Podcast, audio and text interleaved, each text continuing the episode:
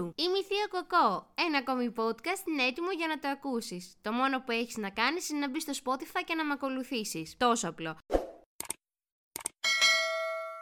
Αγαπημένα μου παιδιά, ξέρω η θεία κοκό σας έλειψε, αλλά της στείλανε πάρα πολλά. Κλασικά, ξανακόλλησα κορονοϊό. Τέλειο.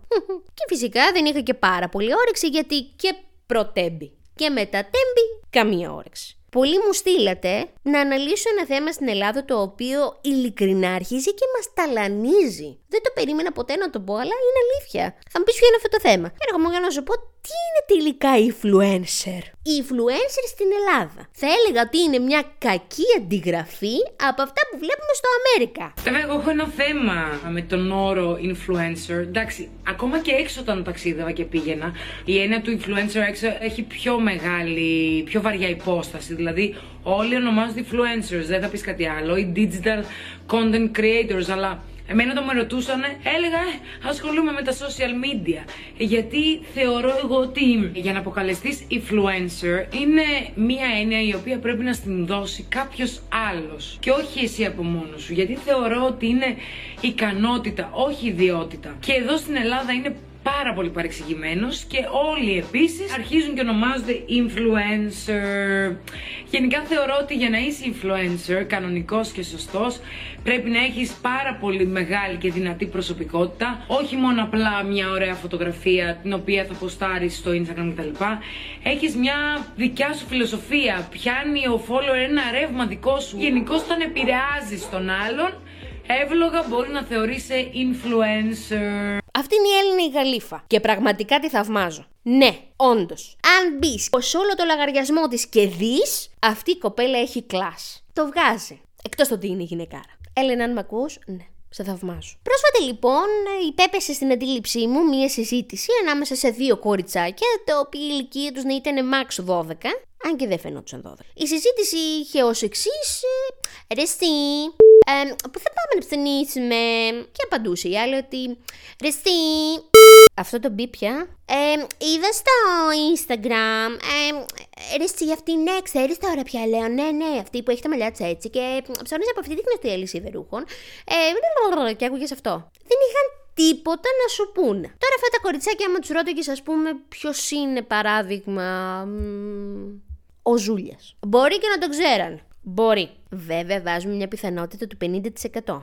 Το υπολοιπόμενο 50 είναι να μην το ξέρανε, μην σας πω και παραπάνω. Διαβάζοντας λοιπόν ένα άρθρο στο Pillow Fights, το οποίο το έχει γράψει ο Ανδρέας Πετρόπουλος, το πιο ελκυστικό κίνητρο της ματαιοδοξίας δεν είναι άλλο από το γόητρο, η αποδοχή ή η αποθέωση. Ξαφνικά ξυπνάς ένα πρωί από το κρεβάτι σου και χαίρεσαι για τους χιλιάδες followers στο Instagram και από εκεί που δεν σε ξέρει ούτε η μάνα σου, που η μάνα σου σε ξέρει, γίνεσαι influencer και επηρεάζεις κόσμο. Επηρεάζουν κόσμο αυτοί οι άνθρωποι. Και άμα δεν έχεις μυαλό, τους ακολουθείς και κατά πόδα.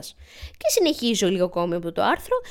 Πού να ήξερες λοιπόν όταν γεννιώσουν ότι θα έφτανε μια μέρα που θα περπατούσε στους δρόμους και στα σοκάκια της Μικόνου και ο κόσμος θα σε αναγνώριζε. Που η συμμετοχή σου σε ένα talent show θα γινόταν η αφορμή για να σε μάθει όλη η Ελλάδα. Και ξαφνικά από το πουθενά σηκώνεις τύχη σε έναν κόσμο που σε ανέβασε όσο κανείς και απομακρύνεσαι γιατί δίθεν η μάνατζέρ σου λένε ότι πρέπει να δημιουργείς δέος. Και το κοινό σου θα πρέπει να το έχει σε απόσταση. Το πρώτο βήμα για τη ματαιοδοξία και το φαίνεστε έγινε. Το δεύτερο σε στοιχιώνει τα βράδια στον ύπνο σου και δεν είναι άλλο από τη στέρηση της έμπνευσης. Πόσοι από εσάς, οι οποίοι ακούσατε αυτό το κομμάτι, δεν θα σκεφτείτε τουλάχιστον 10 άτομα. Μακάρι να μπορούσα να αναφέρω ονόματα. Και πιστέψτε με είναι πάρα πολλά. Λίγα ακόμη, αν συνεχίσω από το άρθρο το συγκεκριμένο, λέει και ένα πρωί ξυπνάς και η αναπνοή σου κόβεται. Ένα μήνυμα στο κινητό σου λέει πω η περιοδία που ετοιμαζόσουν να κάνεις ακυρώνεται, γιατί πλέον δεν κόβεις εισιτήρια. Το δεύτερο βιβλίο σου δεν γίνεται best seller και ο εκδοτικός οικό πλέον δεν θέλει να ακούει το όνομά σου. Η παράστασή σου πια στο θέατρο δεν είναι sold out και το κοινό σου δεν σε ακολουθεί όπως παλιά. Γιατί σήκωσες τύχη. Αυτά τα τείχη της ματαιοδοξίας που σε απομάκρυναν από το κοινό σου. Τότε που άκουγες τις συμβουλές του πιο επιφανειακού και εγωιστικού εαυτούς σου. Σταμάτησες να προσπαθείς να δημιουργείς, να δουλεύεις σκληρά, τα θεώρησες όλα δεδομένα. Πόσοι από εσάς σκεφτήκατε τώρα τουλάχιστον πέντε άτομα; Εγώ σκέφτηκα και παραπάνω από πέντε άτομα. Βλέποντας λοιπόν διάφορες διαφημίσεις, ε, όχι μόνο στην τηλεόραση, έπεσε στην αντίληψή μου το TEDx. Το TEDx που έγινε τώρα στο Δύο Αθηνών. Mm. Εκεί να δεις πράγμα. Εκεί να δεις influencers να τρέχουν στους διαδρόμους χαρούμενοι. Έχω γίνει διάσημος πια. Δεν θέλω τίποτα στη ζωή μου. Και να ρωτιέσαι και λες. Δεν μπορεί, ρε γαμότο. Δεν μπορεί να είναι τόσο λάθος όλα. Κι όμως είναι. Δεν θέλω να αναφερθώ σε ομιλίες.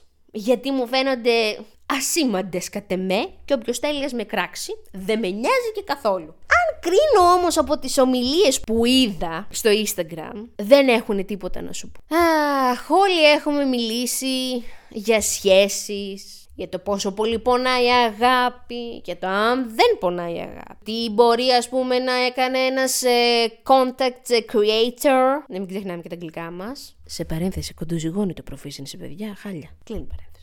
Uh, τι έχουν κάνει αυτοί οι contact creators uh, που ανεβάζουν συνέχεια selfies uh, στο Instagram.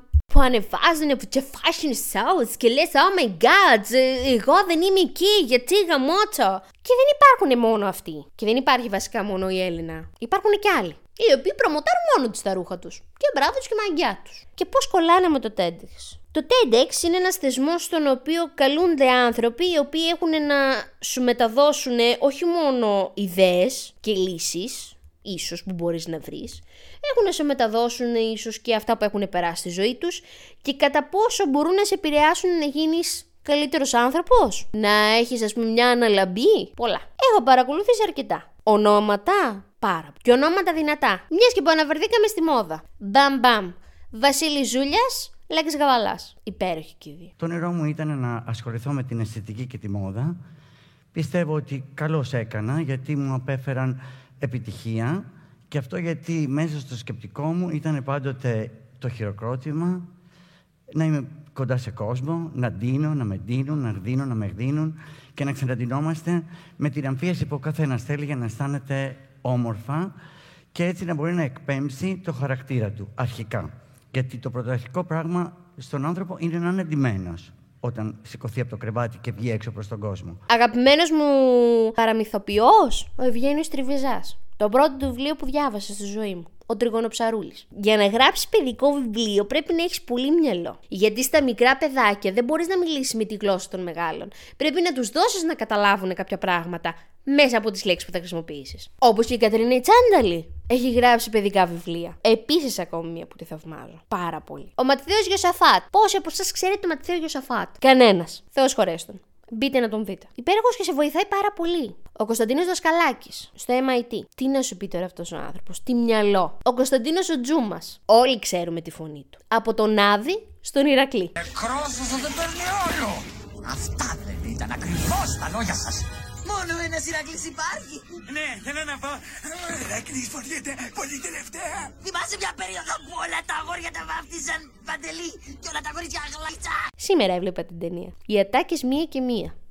Οπότε όλοι αυτοί οι άνθρωποι πραγματικά εγώ τους θεωρώ influencers. Ναι, γιατί κάτι δώσανε. Γιατί η ζωή τους ήταν, μπορεί να ήταν το πιο πολυτάραχο μέρος, αλλά μέσα από αυτά όμως είχαν πάρα πολλά να σου πούν. Τι να πεις; Γιατί ρε παιδιά να ακολουθούμε κόσμο τον οποίο δεν έχει τίποτα να μας πει. Βγαίνουν μόνο στο YouTube. Στο YouTube που γίνεται ο κακός χαμός. Εκεί μέσα μπορείς να δεις τις κάθε καρδιάς καρύδι. Είναι πάρα πολλοί παιδιά αυτοί. Δεν έχουν τίποτα να σου προσφέρουν. Θα μου πεις εσύ θεία κοκό δεν ακολουθείς κανέναν; Ναι, τους ακολουθώ. Πιο πολύ όμως για να βλέπω σε τι είναι ακριβώς content creator. Και πιστέψτε με αυτή τη στιγμή δεν έχουν να σου πούνε τίποτα. Το δικό μου podcast μπορεί να μην έχει να πει τίποτα. Τουλάχιστον προσφέρω και λίγο γέλιο. Αυτοί τι προσφέρουν, εκτός από το γέλιο; Προσφέρουν και τίποτα; Γιατί δυστυχώς η κοινωνία μας, αυτά δηλαδή τα παιδιά που έχουν γεννηθεί ήδη μετά από εμένα, δηλαδή μετά τη γενιά του 91, 92, 93, αυτά που είναι αυτά τώρα, τα, τα νέα τα φιντάνια που λέμε, τι ακολουθούν, τι βλέπουν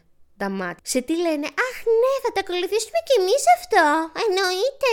Τα βλέπεις ότι είναι 12 χρονών και δεν τα περνάς καν για 12 χρονών. Πρόσφατα ήμουν στο μετρό. Έβγαινε έξω. Και έβλεπες όλα, όλα, όλα τους να φοράνε μπουφάν το οποίο είναι αξίας πάνω από 200 ευρώ. Και όλα λέγανε την ίδια τάξη. Εννοείται ρε εσύ, τα φοράει ο συγκεκριμένος τράπερ. Τι είναι ο τραπ, τι είναι αυτά; Πόσο γιαγιά έχω γίνει. Εμείς οι μεγάλοι να προσπαθήσουμε να τους δώσουμε με χίλιους δυο τρόπους να καταλάβουν κάποια πράγματα. Αυτό λοιπόν είναι η ματαιοδοξία. που είναι σαν ένα σαράκι και τρυπώνει αργά τις νύχτες στο μυαλό των ανθρώπων, μεταμορφώνοντάς τους σε άπλιστους και από το άλλο πρωί και όλο τους στερεί την ελευθερία της δράσης. Θα λέγει κανείς ότι είναι μια από τις μάστιγες των καιρών μας. Υπάρχει σε κάθε άνθρωπο και κάποιες φορές είναι τόσο καλά κρυμμένη που αλλάζει μορφές και τεχνάσματα. Έτσι είναι. Και για να κλείσουμε λοιπόν αυτό το podcast, θα κλείσω πάλι με το κείμενο του Ανδρέα του Πετρόπουλου από το Pillow Fights, που λέει το εξής. Δεν έχει καμία σημασία αν έχεις χίλια ή δυο χιλιάδες likes στο Instagram. Η μόνη σημασία που μετράει είναι αυτή που δίνεις εσύ ο ίδιος στον εαυτό. Αρκεί να το κάνεις για τους σωστούς λόγους. Κράτησε τον τελευταίο σου αληθινό χειροκρότημα, την έμπνευση και τη δημιουργικότητά σου για εσένα. Μην την πετάς στα λιοντάρια κάθε φορά προκειμένου να θριαβεύσει και να βγεις νικητή στη φούσκα της ματαιοδοξίας σου, γιατί ό,τι ανεβαίνει, κατεβαίνει εξίσου εύκολα. Είσαι μια ξεχωριστή προσωπικότητα, είσαι σίγουρα κάτι πολύ διαφορετικό από εμένα, από εκείνον, από τον άλλον. Οπότε αυτό, εάν θέλεις να το εκμεταλλευτείς και να το δομήσεις και να το εξελίξεις, ναι, κάντο. Και τότε σίγουρα, σίγουρα θα έχεις επιτυχία. Δεν μπορώ να σου εγγυηθώ αν θα την έχεις σύντομα ή όχι, γιατί είναι κάτι δύσκολο. Και ναι, υπάρχουν και σε αυτό το χώρο διασυνδέσεις που βοηθάνε κάποιους άλλους και χωρίς να αξίζουν. Παντού υπάρχουν αυτά. Στην τηλεόραση, στην δικηγορία, στους γιατρούς. Πάντα θα υπάρχουν κάποιοι που βοηθάνε κάποιους άλλους ή που βάζουν το δικό τους κύκλο, το δικό τους λόμπι. Αλλά μην ανησυχείς. Θα έρθει και η στιγμή σου. Μην νομίζω ότι μου ήταν όλα ρόδινα. Δεν βοηθήθηκα μέσω από κάποιους και είπα όχι. Εκεί θα παλέψω, θα το στηρίξω all the way. Αυτό πιστεύω για μένα. Πίστευα πάρα πολύ σε μένα και θα κάνω τους άλλους να με αναζητήσουν. Και έτσι και έγινε. Και ακόμα είμαι πολύ Έχω μεγάλη πορεία. Θέλω πάρα πολλά να κάνω. Έχω πάντως την εντύπωση ότι ενισχύεται πάρα πολύ το digital marketing γιατί έχει να κάνει με το marketing και μόνο και γενικώς η μόδα καταλαμβάνει ένα πολύ μεγάλο κομμάτι στα social media. Πάνω από ένα billion ετησίως δαπανείται στο digital marketing από fashion brands και ενώ το travel είναι συνήθως καταλαμβάνει το 7% και το food and taste ε, 3%. Οπότε καταλαβαίνετε πόσο huge είναι αυτή η βιομηχανία. Όσοι από εσάς συμφωνείτε, στείλτε μου. Θα ήθελα πάρα πολύ να μάθω με το feedback σας. Ήταν η Θεία Κοκό σε ένα ακόμη podcast. Ελπίζω κάτι να σας είπα και αυτή τη φορά. Μπορεί να μην ήμουν κομική, αλλά όπως έχει πει και ένας πάρα πολύ γνωστός ε, κομικός, τον οποίον τον αγαπώ. Δεν είμαι και κλόουν, αρλεκίνος για να μου κολλάτε τα ένσημα μου έτσι. Bye!